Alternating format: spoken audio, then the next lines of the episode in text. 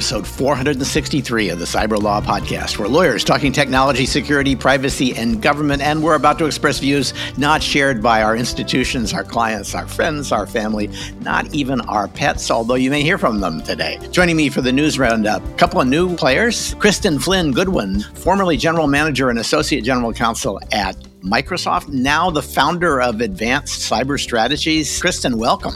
Thank you so much, Stewart. I'm thrilled to be here. Also new to the podcast, Michael Karanicolas, who's the executive director at UCLA's Institute for Technology, Law, and Policy. Michael, welcome. Thank you so much. I'm very much looking forward to the conversation. I'm a former UCLA law graduate, so I'm always glad to have somebody from UCLA come on the program. Last but not least, a favorite on the program, Matthew Heiman, senior fellow at the National Security Institute at George Mason. Matthew, it's great to have you back again. Great to be here, Stewart. Always fun. And I'm Stewart Baker, formerly with And DHS, the host and chief provocateur, or as some have said, the chief troll for today's program. Matthew, why don't we start with the latest moral panic produced, you know, more or less as a synthetic event by uh, Senator Wyden, who demanded a report and then demanded that it be about commercial data collection by the intelligence agencies, and then demanded that it be made public, and then got the press, which of course was ideologically simpatico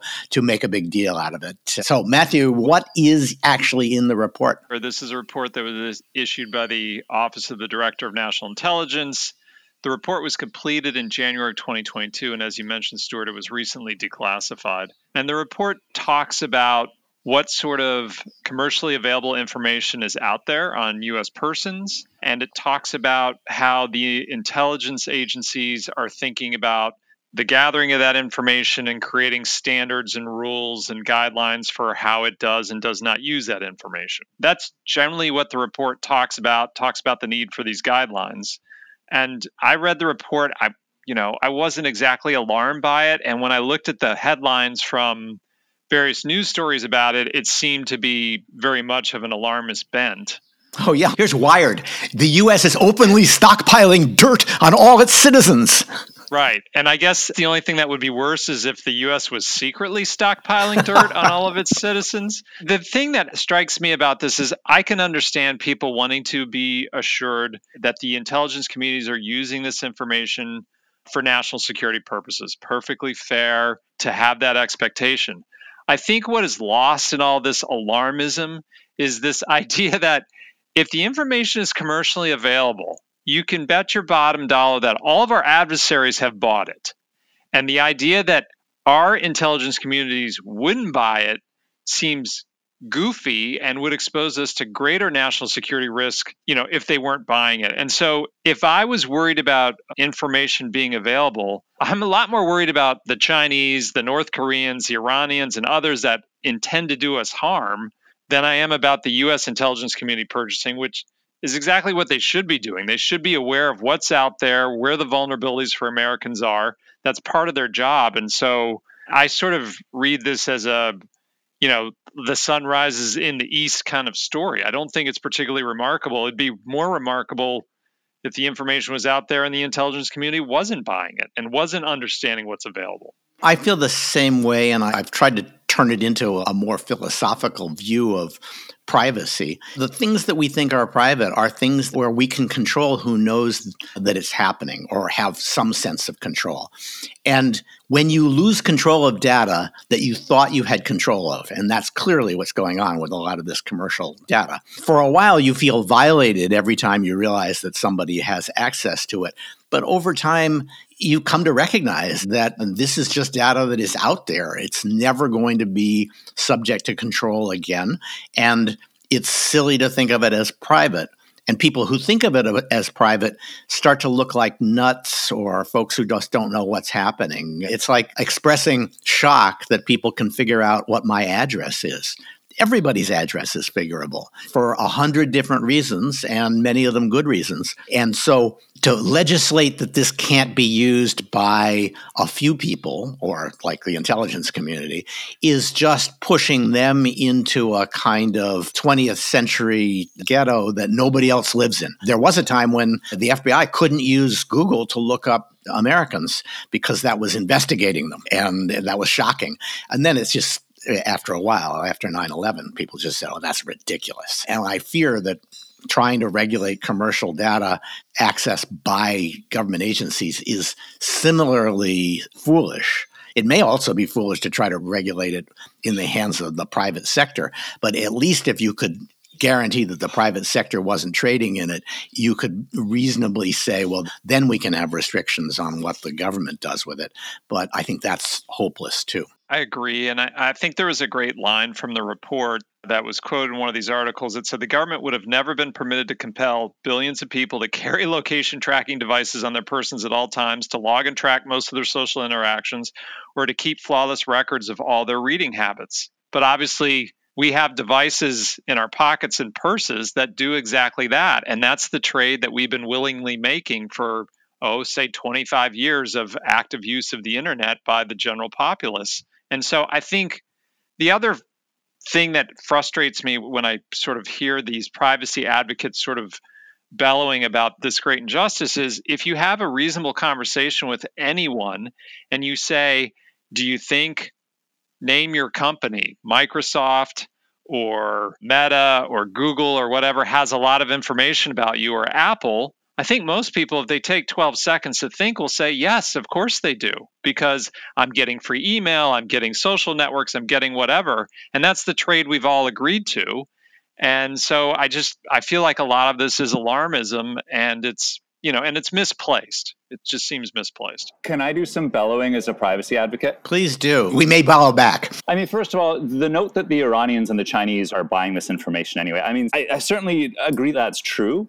But I think that it's also true that maybe the US should hold itself to a higher standard than the Iranians and Chinese, particularly when it comes to potentially subsidizing these industries. And I also think that there are, for a lot of Americans, potentially Americans who come from groups that have historically had more antagonistic relations with the government or law enforcement, that there are harms to them and concerns to them that are probably worse than having the uh, you know Iranian or Chinese intelligence agencies having this information, which is much less relevant to them than American law enforcement. I'm not going to comment on any specific legislative proposal to tie the hands of the security or national security establishments because I haven't looked at those proposals in detail. But I also think that the idea that Americans have willingly entered into this trade and that they use you know surveillance devices and therefore they're completely okay with surveillance. I mean the level of informed consent for this stuff is incredibly low. You get these long you know complex terms of service that you click through that nobody reads. I think there's a relatively low level of engagement on this stuff.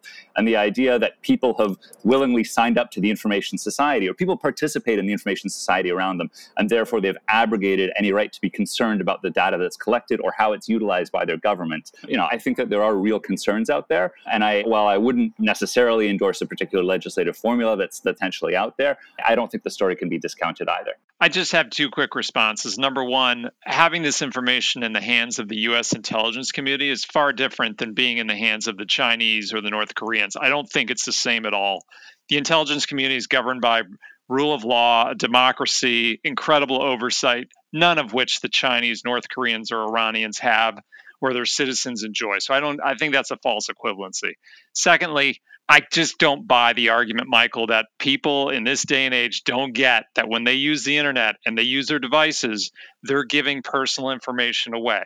That's just how it works. Even if I don't read all the T's and C's and the click throughs, I know that Apple, because I've got iPhones on my desk right now, has a tremendous amount of information about me. Every time I look up a map feature, every time I take their directions, every time I do anything. And so I just don't buy this notion that somehow the American citizens writ large don't get what's going on out there. I think it's clear as day. And I think you'd have to be living in a cave for the last 25 years if you thought otherwise. But I think there's also a question of whether people can meaningfully opt out and whether there are sufficient legislative safeguards around the way this information is collected, or if the trade off really puts people in, in an impossible position.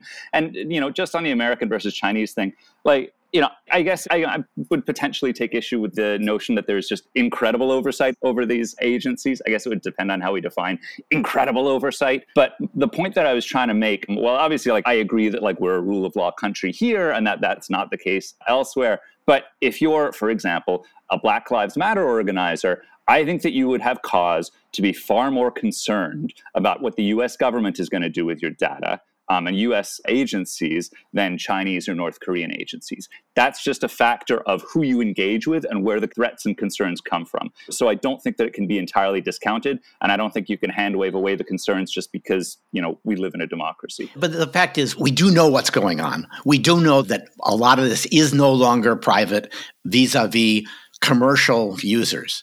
And the idea that commercial users can use this data to try to sell us stuff but the US government can't use it to prevent crimes or to prevent foreign agents from infiltrating the United States, which was one of the uses that they mentioned, that they actually caught a whole bunch of Chinese nationals who had failed to disclose that they were actually engaged in military service when they came here. It's crazy to say, oh, well, sure, Google can sell me stuff, but I don't want the US government having access to the same information because what they will do with it is less important. Boy, that can't be right. It does seem to me that saying that the government should not have access to it is just wrong. If it's available and we all know that our privacy is already compromised, it's it's defying reality. It's trying to defy gravity to say, "Oh well, I just don't want the government to be able to do things that any other human being in the United States can do." It's also a matter of threat models. You can think about how do you protect the individual while still aggregating this data and looking at how do you protect society? Right. So in, in the 17 years that, that I was doing cybersecurity at Microsoft, I don't need content of individuals. What I need is macro, large data sets to be able to look at patterns. What are the risks to the society? So if there are these large data sets that the intelligence community can acquire, then they can understand how will China, how will Iran, how will North Korea, how will Russia exploit that data at a societal level against American citizens, extremely useful in order to think about not only national security defense for them, but also how they work with the private sector to improve defenses overall. That's great. You can also then think separately about what are the right parameters for protecting the use of that data at the individual level. So when you're thinking about how the data is used, think about your threat model.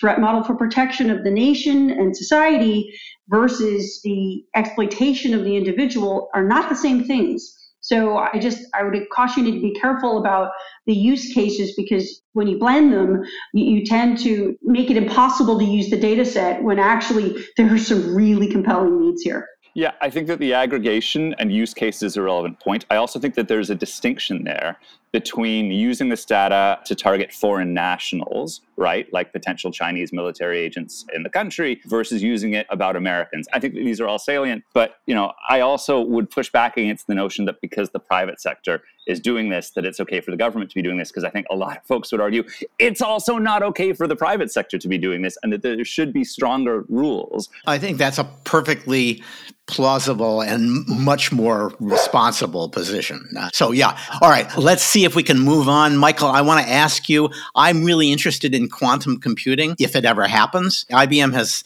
announced that it actually did something with quantum computers that it was able to do better than classic computers. Can you tell us what it was that IBM actually did? Sure just to back up for one moment so quantum computing for listeners that, that, may not be as familiar is a form of machine that takes advantage of two principles of quantum mechanics superposition which is the ability of a single particle to be in separate states at the same time and entanglement which allows particles to share the same state to carry out calculations that would be incredibly difficult or incredibly complex for a normal computer to handle. The hypothetical or, or proposed um, applications include the potential to crack public key cryptography, potential to use the technology to detect things that would be undetectable uh, using sort of traditional sensing mechanisms like looking through walls, you know, detecting incredibly trace amounts of a particular chemical signature in a big, you know, bustling train station, as well as faster networking through a quantum internet. The challenge has been leveraging these applications in order to perform cap- calculations that are actually useful right? Or that eliminate the level of kind of background noise around how these uh, calculations happen to create an accurate result. So I've always I've always understood that the problem is that these quantum states they're very powerful and they last for microseconds. So they're constantly breaking down and then you're losing your the accuracy of the information. And so error correction turns out to be a big chunk of the problem of making quantum computing work. Right. It's something that's incredibly powerful, but also incredibly difficult to harness. So there's been a few kind of false dawns on this. IBM has now claimed for the first time that they were able to use a quantum computer to do something practical, right? Which is to predict uh, something called an Ising model, which simulates the behavior of 127 magnetic quantum sized particles in a magnetic field. That's a problem that has a lot of real world value, um, but is very complicated for classical computers to solve. This study has just been published, so I'm sure it's going to be picked over, and I'm not sure what the implications are yet for how quickly quantum computers are going to become usable. You know, IBM at least is claiming that this is a significant step forward toward usability of quantum computing. Yeah, I got the impression that what they did is they said, well, we can get an answer in microseconds. So why don't we get a million answers and they'll all start to correct each other's errors or at least mitigate them. So we'll get closer to the answer if we take all of the answers that we get. And they were able to check that using a classical computer on some of their calculations and decided that, in fact, the, the answer they got from the quantum computer was better. We had a program, a whole program on quantum computing with a couple of guests who said, you know, quantum computing probably is not that big a deal in things like cryptography, but it will be really valuable in recapitulating and exploring the quantum states in the physical world. And it sounds to me as though that's what they're doing here, that this is moving in the direction not so much of solving classical computer problems, but of trying to figure out what's happening in the quantum world by using quantum computers, which, you know, kind of makes some sense. Yeah, certainly that makes sense. It's interesting that's what you heard. I feel like everybody that you talk to about quantum gives you different answers. And, you know, like a lot of advanced fields, it's tricky to cut through the hype and figure out where the technology is going, especially since a lot of these applications are, depending on who you talk to, you know, 10, 15, you know, maybe even 25 or 30 years away. So it's tricky to know, but there is certainly a lot of interest and a lot of optimism about this space. Um, I think there are national security implications, or at least that's what I've heard from folks in the quantum computing community, in that there are larger investments in this stuff being done elsewhere, and that you know there's concerns about a quantum gap in the U.S. falling behind. Yep. Um, you know, I'm not specifically in, in a position to speak to that, but the power of the technology is certainly interesting, and it's an interesting area of discussion when it remains so hypothetical at the moment. Yeah, in the last program that we did on this, I uh, offered Baker's Law, which is that there is no profession better at scaring the national security establishment into giving it a lot of money than physics. And I suspect that some of the quantum cryptography, cryptanalysis stuff is that. But we'll see. Okay, let's go beat up the EU. They, uh, they, they, they moved forward with their AI Act, which is kind of trying to ignore the fact that the entire foundation of the act was cut out from under it by the latest chat gpt movement forward and they're patching desperately kristen i know you actually read the ai act and there are some things that the eu just voted to put in there that are new and sound you know even weirder than the usual stuff that they've put in there what did the eu actually do in the last week or two yeah, all 108 glorious pages of the AI Act. So, so let's be clear. In the United States, when a bill becomes law, right, there's a version that passes the House, and then another version that passes the Senate. Then it goes to conference, then both sides agree, and then that's what goes to the president for signature, right? That's yep. hard enough. In Europe, you have three groups that have to pass versions, right? So what we have now is the version from the European Parliament. That's what passed this week. Now, we still have to get the version from the European Council and we have to get the version from the European Commission. Then they have this glorious thing called the trialogue, which is what we would call the conference, where you know they get into a cage, fight it all out, and then that is ultimately what becomes the European law which you know could be as, as quick as a year could be as slow as, as two but we'll see. The fact that this version is out first is, is really important to, to take a really hard look at. Europe's been worried about AI for some time, right? They convened a, an experts group back in 2018. This reflects a lot of that thinking. Uh, there's a, a lot of concern on protection of human rights. And so when you look at some of the, the foundational thoughts here, do not exploit vulnerabilities in people to cause harm.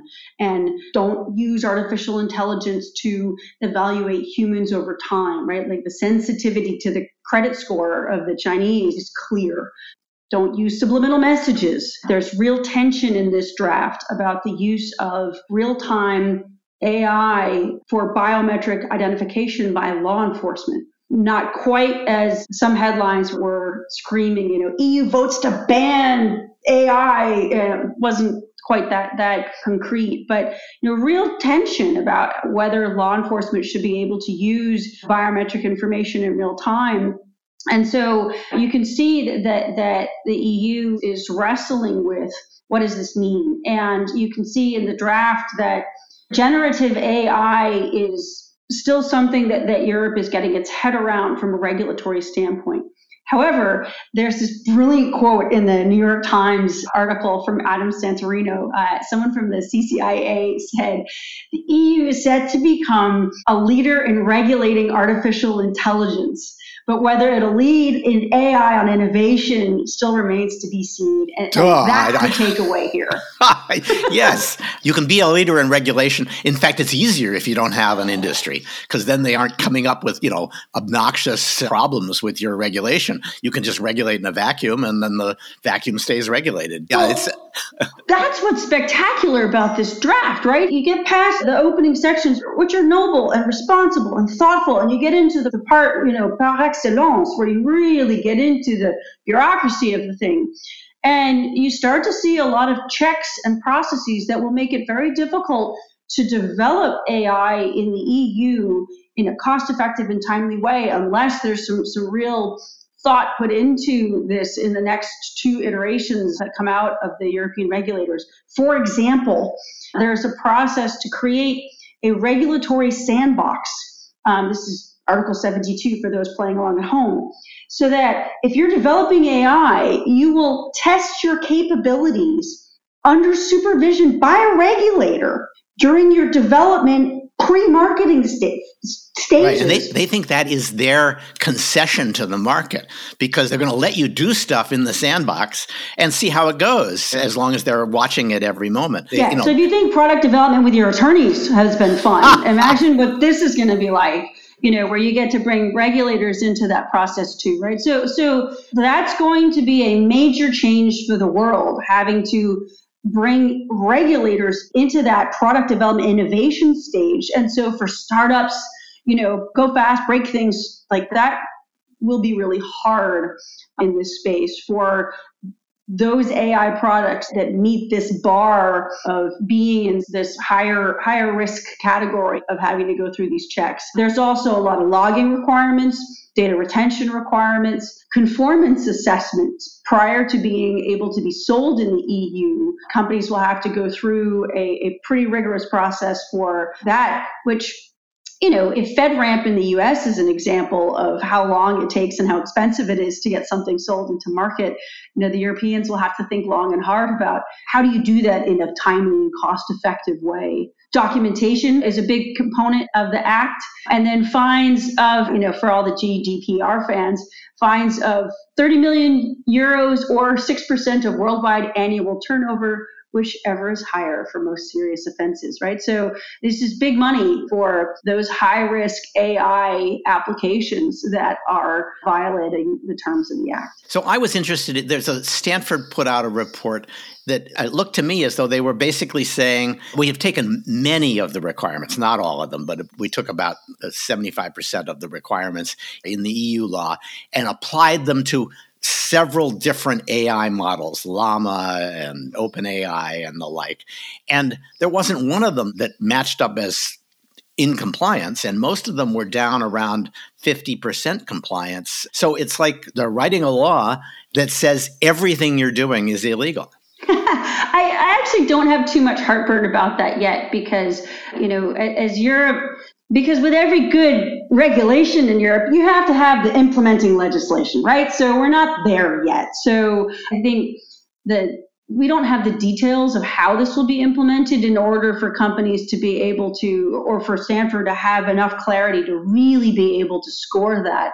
But yeah, that could be. They were they were pretty. They, they were not as clear as they could have been about how they assigned well, a, a, compliance score to each of the, the uh, entities and each of the AI law requirements. But in fairness, like that's all we got right now. So it's a reasonable approach from the Stanford guys. I think they did a great job, and it's a reminder of if this is going to be this hard today for the big guys, imagine what it's going to be like for the smaller companies who are trying to innovate and trying to move into the market and they don't have those resources. So I had one other thought. You said this has to go to the council. The council is where the member states and their bureaucracies who are not represented in Brussels get to speak. And the folks that are not represented in Brussels most egregiously are law enforcement and national security. So I would have thought that all of this stuff about saying law enforcement can't do live surveillance, the Clearview can't scrape public data,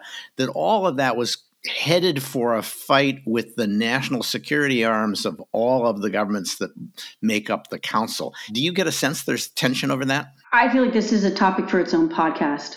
I don't understand why our European national security and law enforcement agencies aren't speaking up more about the tension with the balance between privacy and the need for a thoughtful approach to data and data access in order to be able to facilitate the types of hunting uh, that they need. And you can see a lot of these tensions playing out in the Europeans' reluctance to migrate to the cloud right? So I think AI is only going to continue to put pressure on that because you've got to be in the cloud in order to benefit from the use of that AI technology. So the law enforcement teams that want to be able to use this capability for what will be significant crimes or risks of threat to person and, and loss of life will have to make really compelling cases.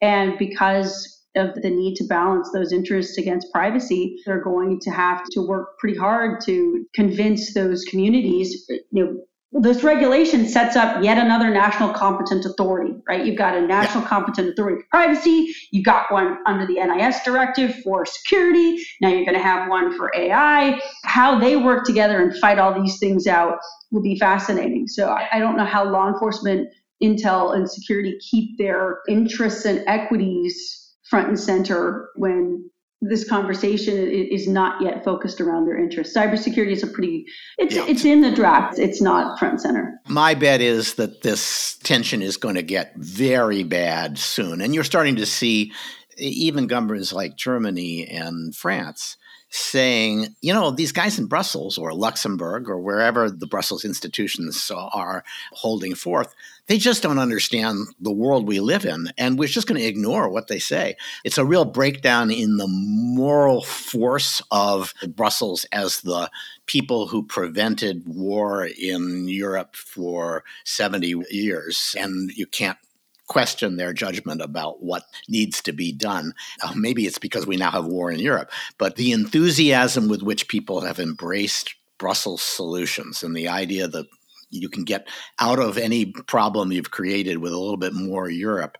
I just think it's starting to come apart, but we'll see. We need a good crisis, Stewart. That that'll crystallize everybody's thinking. Wait till you see a nation state exploit AI in a major way. Yeah. And then all of a sudden, shoot, we'll be right there. Yep, I'm just not sure any of this works. You can say you can't build this stuff in the, in Europe. Uh, you can't even sell this stuff in Europe, and that just means that if the stuff is compelling, folks in Europe will go someplace else to use it. You cannot prevent other countries from developing this by threatening to fine their industries out of business. So uh, they may have come to the end of the GDPR model in, in the AI Act. So we'll see. Okay, let's go to the use of commercial data to run our lives by not the US government, but by Amazon. Uh, Michael, this story was too good to check, it looked like. The story as it was presented to us was a guy is a, falsely accused of having made a racist remark when he wasn't home and nobody was home to an Amazon driver. And his entire smart home is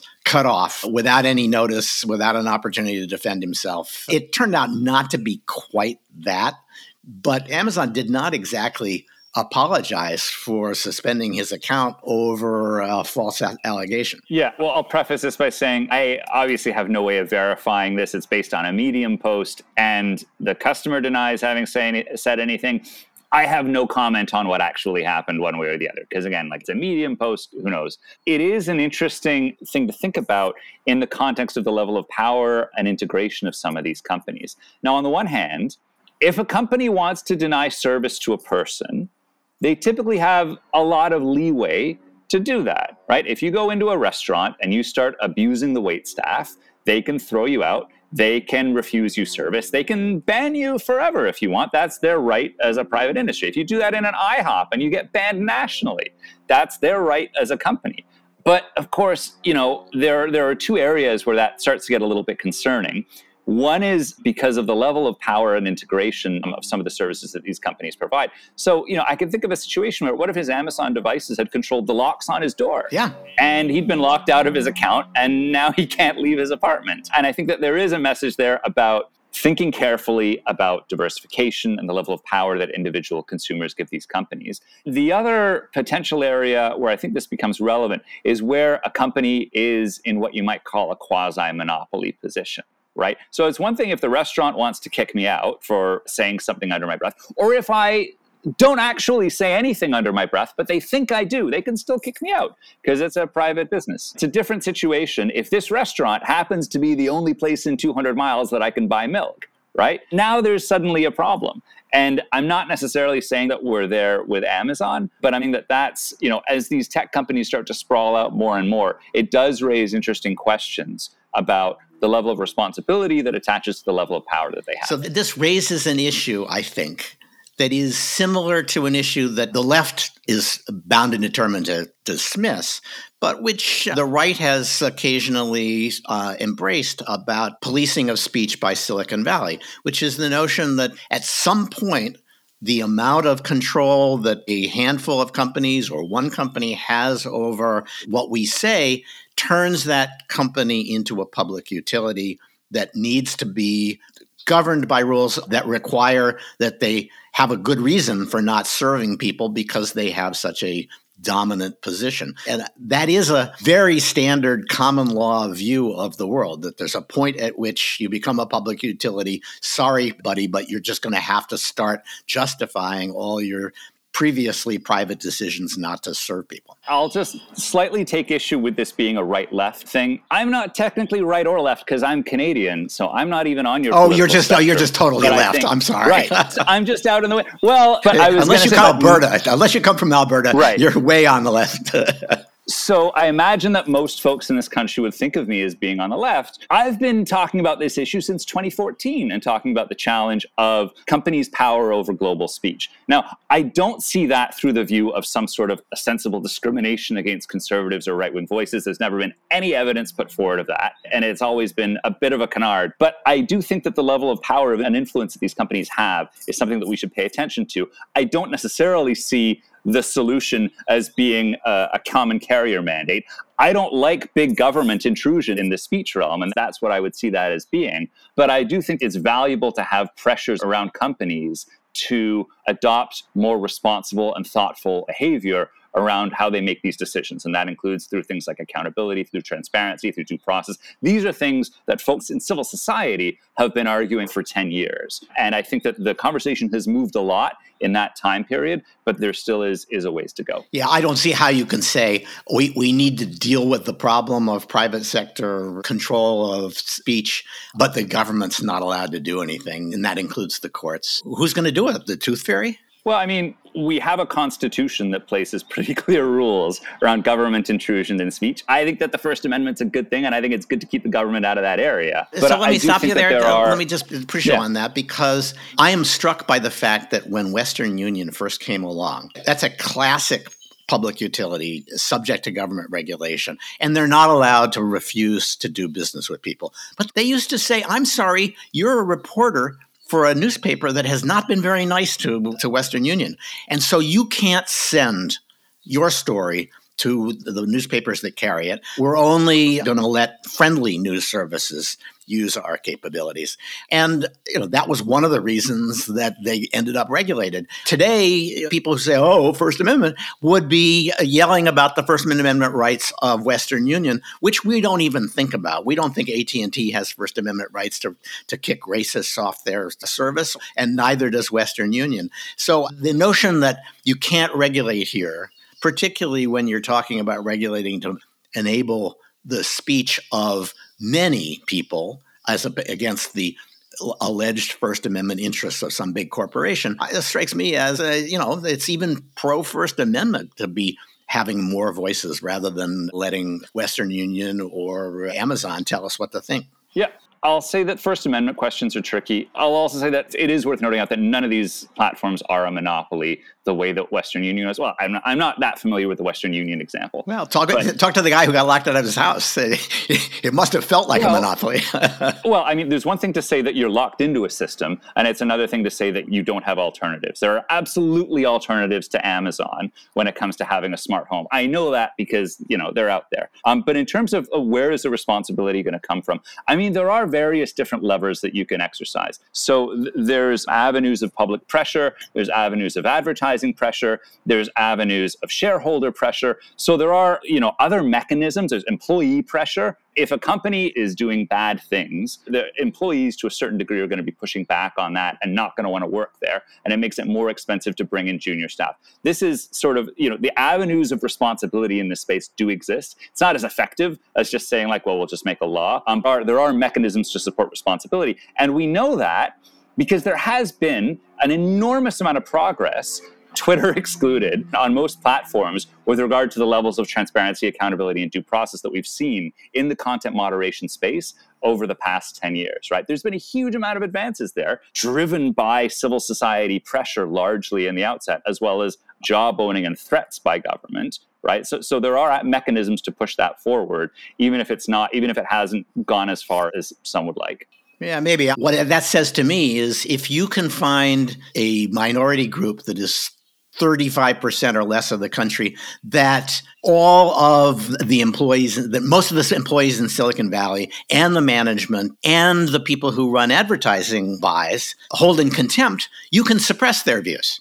I mean, I'll say again, there's never been any evidence of any platform systemically moving against conservatives or Republicans. We have, I, you know, I hear that, and I just, I don't, I don't find that the least bit okay, believable. show me the evidence. You're, you're saying you don't buy it, but I'm telling you, there's never been evidence presented. Present me with the evidence. Sure. How about Google's search differences for candidates? How about Google's having killed GOP but not Democratic fundraising emails as spam? You're um, talking about a spam. So spam filters work on. I mean, you're you know you know better than this. Yeah, so uh, spam they, filters they, are an automated system. The idea that they're using spam filters to deliberately filter out requests from some candidates or others is ridiculous. So, so um, it, what I can tell you is there's been exactly one platform. There's been exactly one platform where the ownership is explicitly out there endorsing candidates, and it's Twitter. Elon Musk is out there saying, "Hey, everybody, vote Republican. Hey, everybody, vote for Ron DeSantis. These are the candidates that I like." He's taken an explicit political position, which Mark Zuckerberg has never done, which Google and YouTube have never done. No other platform has done anything remotely comparable to the level of partisan involvement as Twitter does, and it goes towards the right. And we've seen tons of disclosures from Facebook about them taking kid gloves towards prominent right wing candidates because I, I, they don't want to appear partisan. I completely agree with you that Twitter is no longer part of the general lefty consensus in Silicon Valley.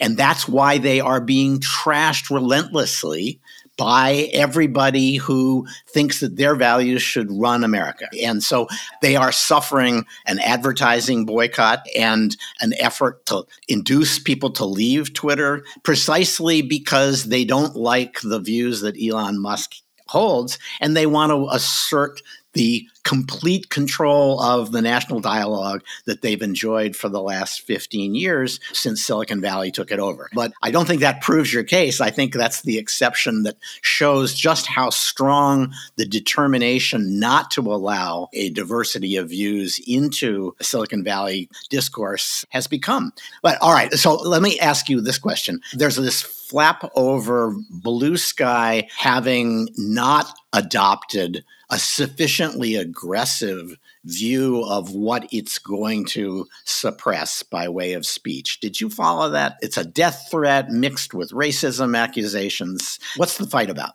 Yeah, I think that you know these content moderation challenges are always going to come up when you have a platform and it, they're never going to be easy to solve so essentially blue sky is meant to be a decentralized alternative to traditional centralized social media platforms. I say meant to be because I think they haven't actually federated it yet.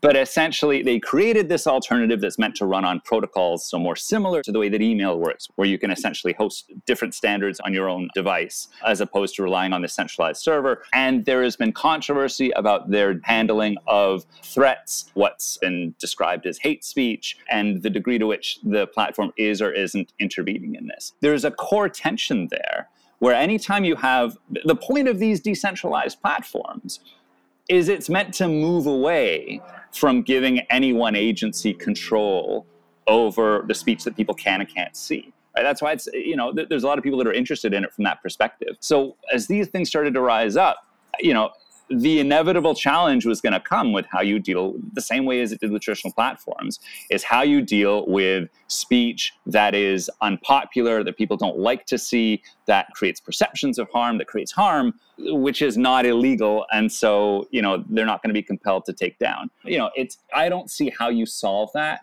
on a federated platform. I think that's kind of what federation is supposed to do is it kind of prevents you from solving that but it's a really interesting argument to see unfold. It is. It's sort of interesting to see everybody fleeing Twitter because they don't like the moderation standards and going someplace that is effectively going to be less moderated. And I think that that's true for Blue Sky if they actually do join the Fediverse properly. Uh, and many of the Twitter alternatives are part of Fediverse. And it's almost as though people are just determined to show how much they hate Elon, even though they are embracing technology and a style of moderation that inevitably is going to be less demanding than even Elon is. But you know, Stewart, it's interesting. Sorry, because uh, I watched InfoSec Twitter was pretty up in arms about Mr. Musk and some of his policies and the way they were being enforced. And so you saw a mass exodus towards both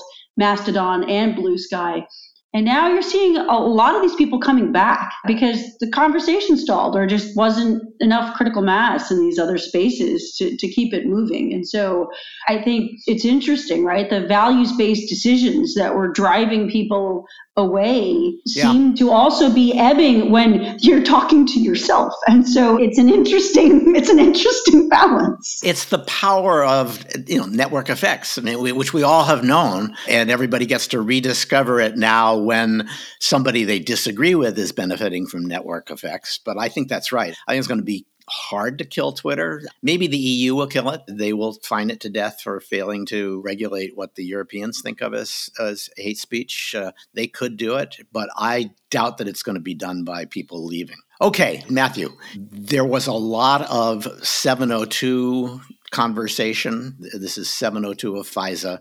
We talk about this fairly often. In the last month or last week, the administration has begun kind of throwing off another veil or two in their dance of the seven veils of what they do with 702 data in the hopes of showing Congress that it's really valuable. And they came up with some pretty good examples.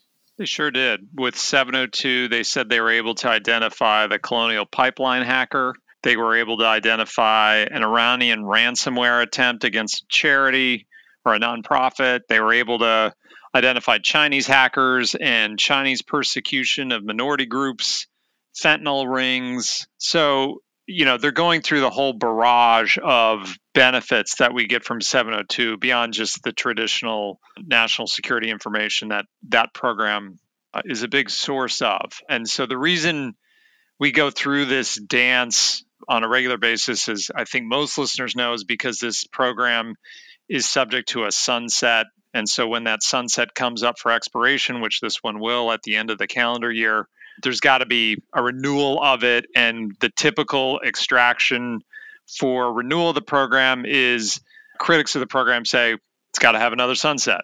And so th- that's where we are. We had the first public hearing, as you noted last week, Stewart, where folks like the deputy director of the FBI and Matt Olsen, a panelist many times on this podcast, who's the assistant attorney general for national security, testified around here are all the changes that the FBI and the DOJ have made to usage of 702 data to further uh, enhance compliance, and that, according to senators on both the right and left, have said that's not enough. And it seems to be hinging on whether or not there should be sort of a supra Fourth Amendment requirement that the FBI has to comply with when it comes to getting a warrant for use of incidental collection of US person data, which comes out of this program. And so, how that works itself out, hard to tell. But I think that's really where the debate will hinge because I think the administration will say, yes, enshrine most everything that we are already doing into law. We're happy to go along with that. I suspect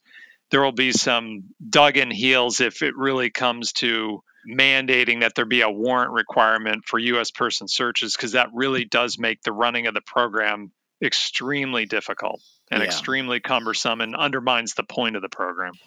That's where I come out as well. I think it's going to be it's a long-standing goal of left critics of the government and of the intelligence community and this program to get that. It makes almost no sense there there's no abuses that have been found that could have been solved by that as far as I can see. There haven't been a lot of abuses. There've been a lot of mistakes, just an enormous number of mistakes, I, but none of them are tied back to abuses. I agree with that, Stewart. And the biggest sort of the albatross around the neck of the administration is the FBI itself.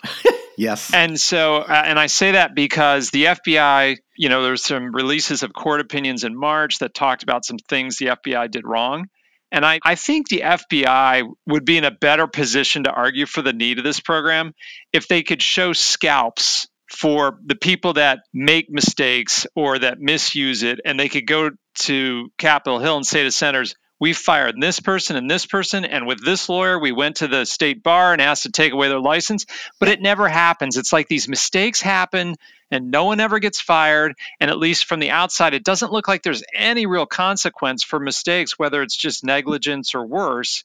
And i think that really hurts the argument that the administration is trying to run, which I'm supportive of, which is the renewal of 702. I think you're you're right. That's the current mood in Washington has been, you know, how come you never punished anybody? And the administration has heard that. The FBI now they're you know every time there's a hearing they, they they've come up with new reforms and their latest set of reforms is precisely that to say okay there will be consequences for making mistakes now.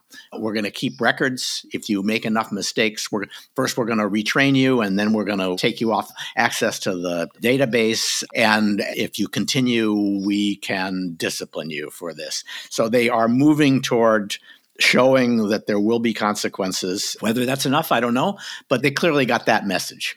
Okay, let's talk about North Korea's hacker army because the Wall Street Journal had a great article that said North Korea's hackers stole $3 billion worth of cryptocurrency last year, more than they had three times more than they had ever gotten in any previous year. And the article suggested they were they're really getting good at this, that they've got social engineering down, that they've got mechanisms for doing upstream supply chain attacks to get into another supply chain to get into their real target to steal stuff.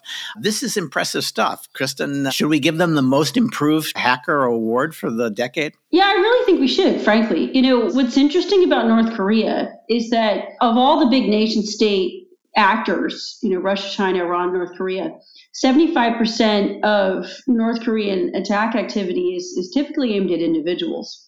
And so it's interesting to see them finally getting success against enterprises. The fact that they're going after cryptocurrency and banking is not news, right? Microsoft's been talking about this for about five years now. And so yep. it's interesting to see that they're finally having success. The Wall Street Journal piece. It means the banks can't ignore this anymore. The cryptocurrency industry can't ignore this anymore. And I suspect sooner or later, China is not going to be able to ignore this anymore. So I, I think that there's a, a bigger theme to think about, which is that because North Korea is under such sanction, it's important to keep in mind, like when I hired our first North Korea threat context analyst at Microsoft, I, I learned some of this. I, what I'll share makes intuitive sense when you hear it, but I hadn't really thought about it.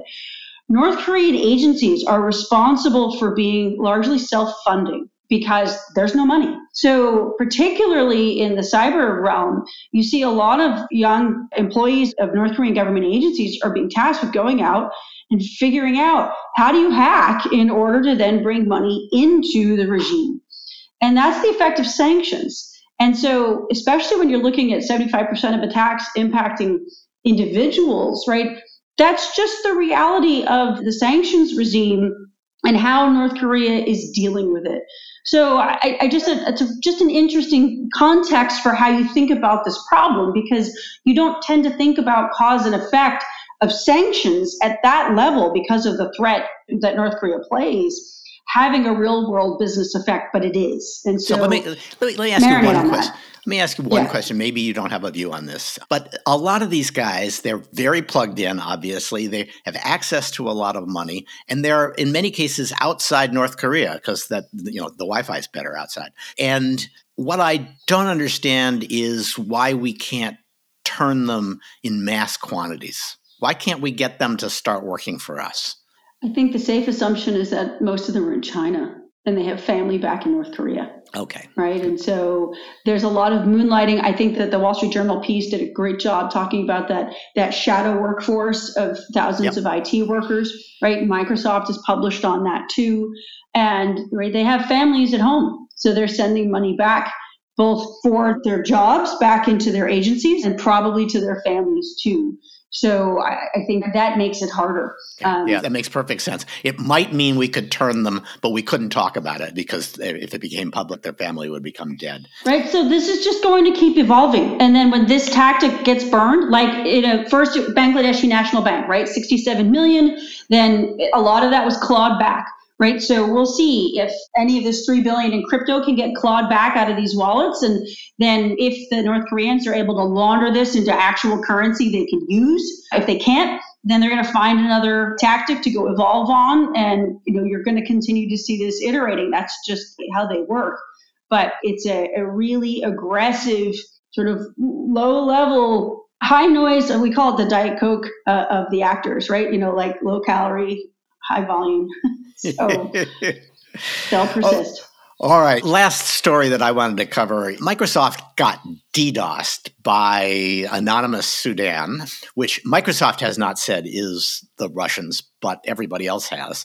And I would have thought Microsoft would prefer to have been successfully DDoSed by a sophisticated intelligence agency than by some hacktivist group in Sudan. Uh, how bad was the DDoS? It sounded surprisingly bad. Like it took down a lot of people's cloud services. So Microsoft said that the actor was Storm 1359, right? And so they, they didn't go further than that. That Storm is their, their appellation for uh, when it's a hacktivist group. If they don't have more specific data that allows them to associate it back with a nation state actor then they don't have confidence in that, they're not going to go further. And, and, I know that that conservative approach has served them really well over time. Was it a, a big attack? It was, it was big enough for the MSRC to have to confirm it publicly on their blog.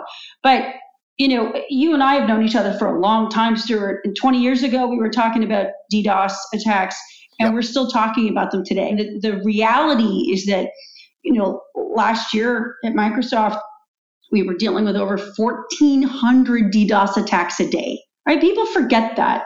And last year we saw a lot of them. You know, remember the Russian DDoSes against Ukraine before the invasions, and then the wave of DDoSes against Taiwan before Nancy Pelosi was there, and then all fall. Right? We saw a bunch of DDoS attacks leading up to CISA and the FBI maybe the NSA, I don't remember. And the multi state ISAC, they issued guidance last October advising companies how to remember how to deal with this stuff, right? So, so DDoSes are a way of life. The fact that this Storm 1359 had some success against Microsoft means that you know the company is going to have to step up its game, and, and I'm sure they already have.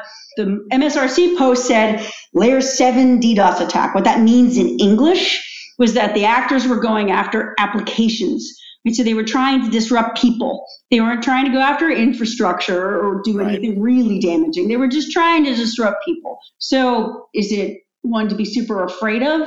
No, it's not like a critical infrastructure thing. It's just making life difficult. But DDoS is something to keep on the radar. So yeah, we should be paying attention to it.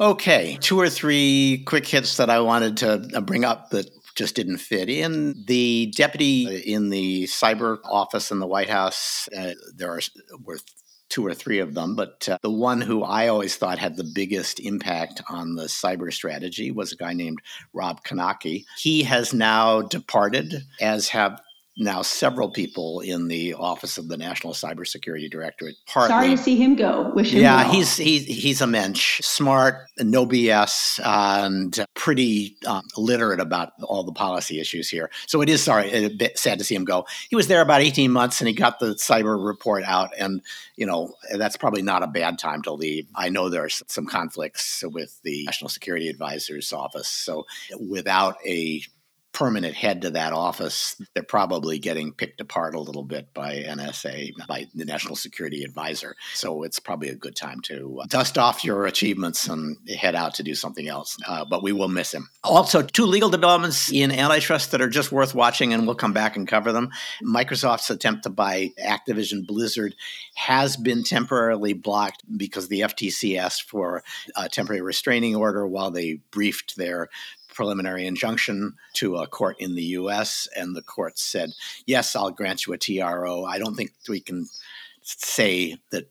Uh, there's much of a signal in that, in whether the uh, the preliminary injunction, which would be a big deal if granted, whether it will be granted, but means Microsoft is held up for at least a couple of months. And then probably the biggest potential action, the EU is now talking about breaking up Google's ad business and are making a, a, structural argument that Google is preferring its own business because it runs an ad exchange, more or less a like the New York uh, Stock Exchange, and it also has a big say in who the buyers are and who gets to bid in the stock exchange and who the sellers are. So they are major infrastructure providers for sellers, buyers, and for what's supposed to be a neutral exchange. It sounds like a conflict, and I think it probably is. And the EU could decide to say, we're not going to let Google provide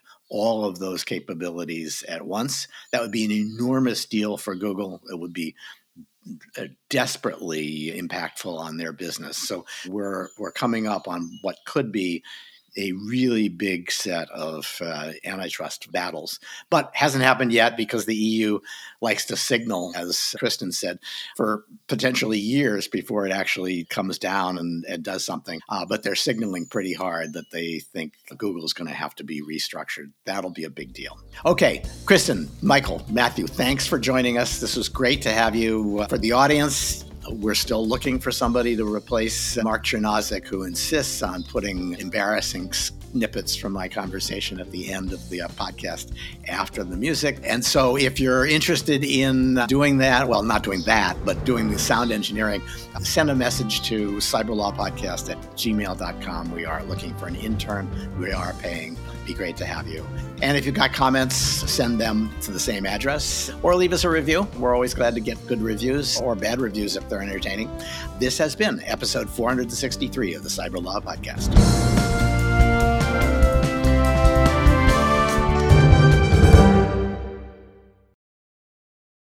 Say, oh, First Amendment.